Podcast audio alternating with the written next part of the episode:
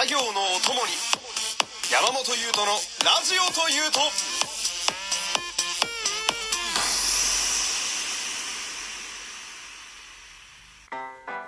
山本優斗のラジオというと第22回よろしくお願いします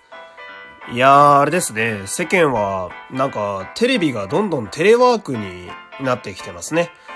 あのー、まあ、よく見る例だと、ヒルナンデスなんかは、なんちゃんだけスタジオに一人立ってて、で、あとはあの、画面にね、他のいつものレギュラー陣たちが、こう、画面でテレビで出演しているっていう。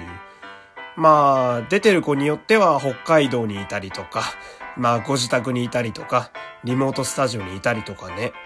まあ、なんか、テレビとかメディアっていうのかな、のあり方が、ちょっと変わってきてるなっていう、そんなのを感じる今日この頃ですけれど、あれですね。番組もやっぱり今新しく作ることができないから、再放送が増えてますね。こう、なんていうか、まあバラエティも傑作選とかね、総集編とかやってね。まあ僕が思うに流すのに困ったらアニメの再放送を流しとけばいいんじゃないかななんて思ったりもするんですけれど、まあ今だと、例えばコナンの映画とかだったらね、まあ2時間はね、尺稼げるわけですから、要は毎週のね、決まった夜に流しておけばそんなに困ることはないかなとか思う、そう、今日この頃なんですけど、あれですね、あのー、まあアニメ業界的には、プリキュアがね、あのー、次回から延期になっちゃうみたいで、っていうのも、アフレコができないんですよね。人が集まっちゃうから。あれ、まあ、あの、現場、なんとなく想像していただければわかると思うんですけど、えー、現場はもうね、あの、密集、ここに極まれりというか、あの、中も外ももう人で溢れ返っているので、まあ、それだったら、いっそやらない方がいいという、そういう判断なんでしょうね。まあ、あの、一番はね、そう、いろいろ感染とか広げないことが、もちろん世の中のためではあるんですけど、まあ役者陣、あとはスタッフですね、あと音屋さん、音を作っている方々にとってはなかなかね、商売上がったりな状況でどうしたもんかとね、こう日々模索する、そんな状態ですけど、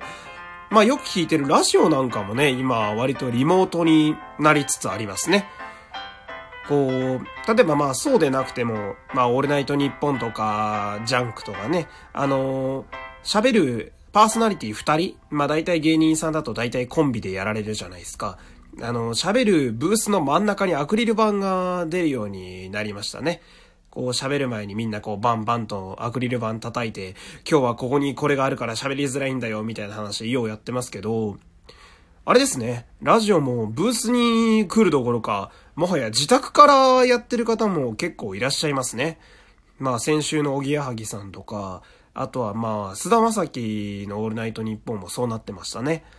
ラジオって、なんか皆さんあの、パーソナリティの方おっしゃるには、まあ、要はネットのね、Wi-Fi の環境とかさえあれば、別に家でもできるという。また、それもすごいですよね。なんていうか、オールナイトニッポンを家からやるなんていうのは、スペシャル回以外はほとんどありえなかったわけじゃないですか、この長い歴史の中で。って考えると、このラジオ業界もなかなか変わってきてるなっていう。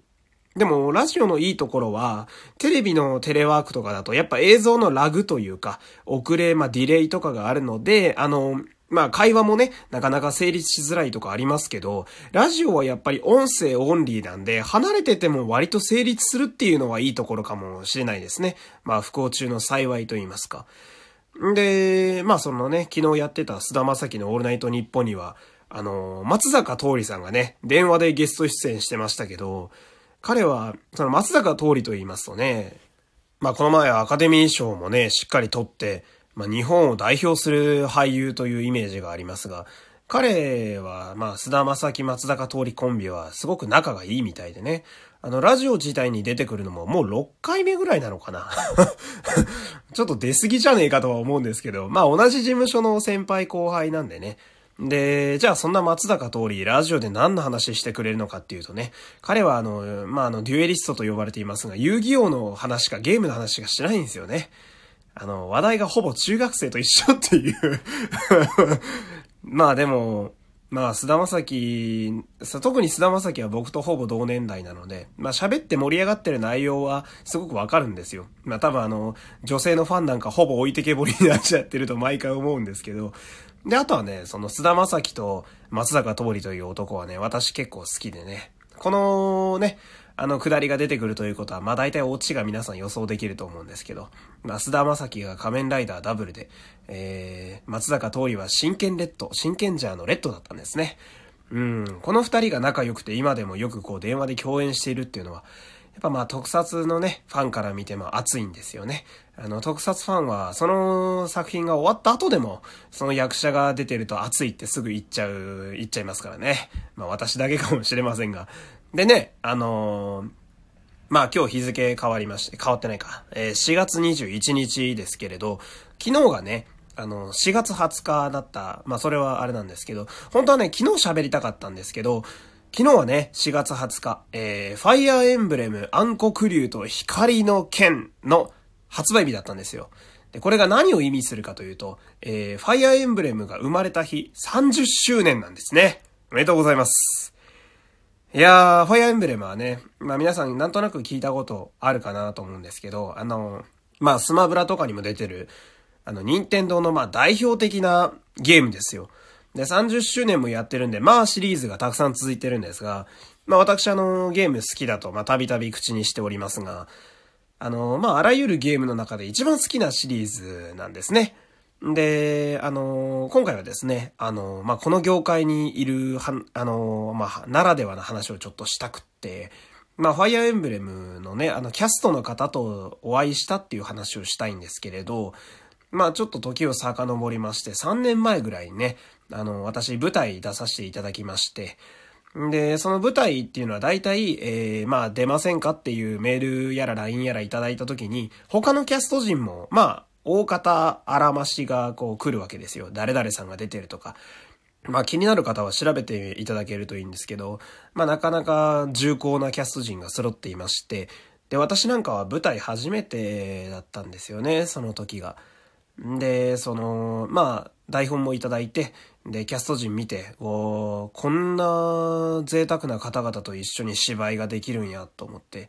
まあ、胸を借りるつもりでね、ワクワクしてたんですけれども、いざ、あの、まあ、打ち入りというものが舞台にはございまして、まあ、打ち入りというのは、まあ、打ち上げの逆なので、あの、一番最初にね、初めてキャスト陣とスタッフ陣でお会いした時に、こう、まあ、親睦会と言いますか。まあ、大体飲み会になって、こう、軽く自己紹介もしながらお酒をついでって感じの会が大体あるんですよ。で、まあ、打ち入りの日になるわけなんですけど、まあ、超緊張してね。いやー、なんか、なんだろうな、もう、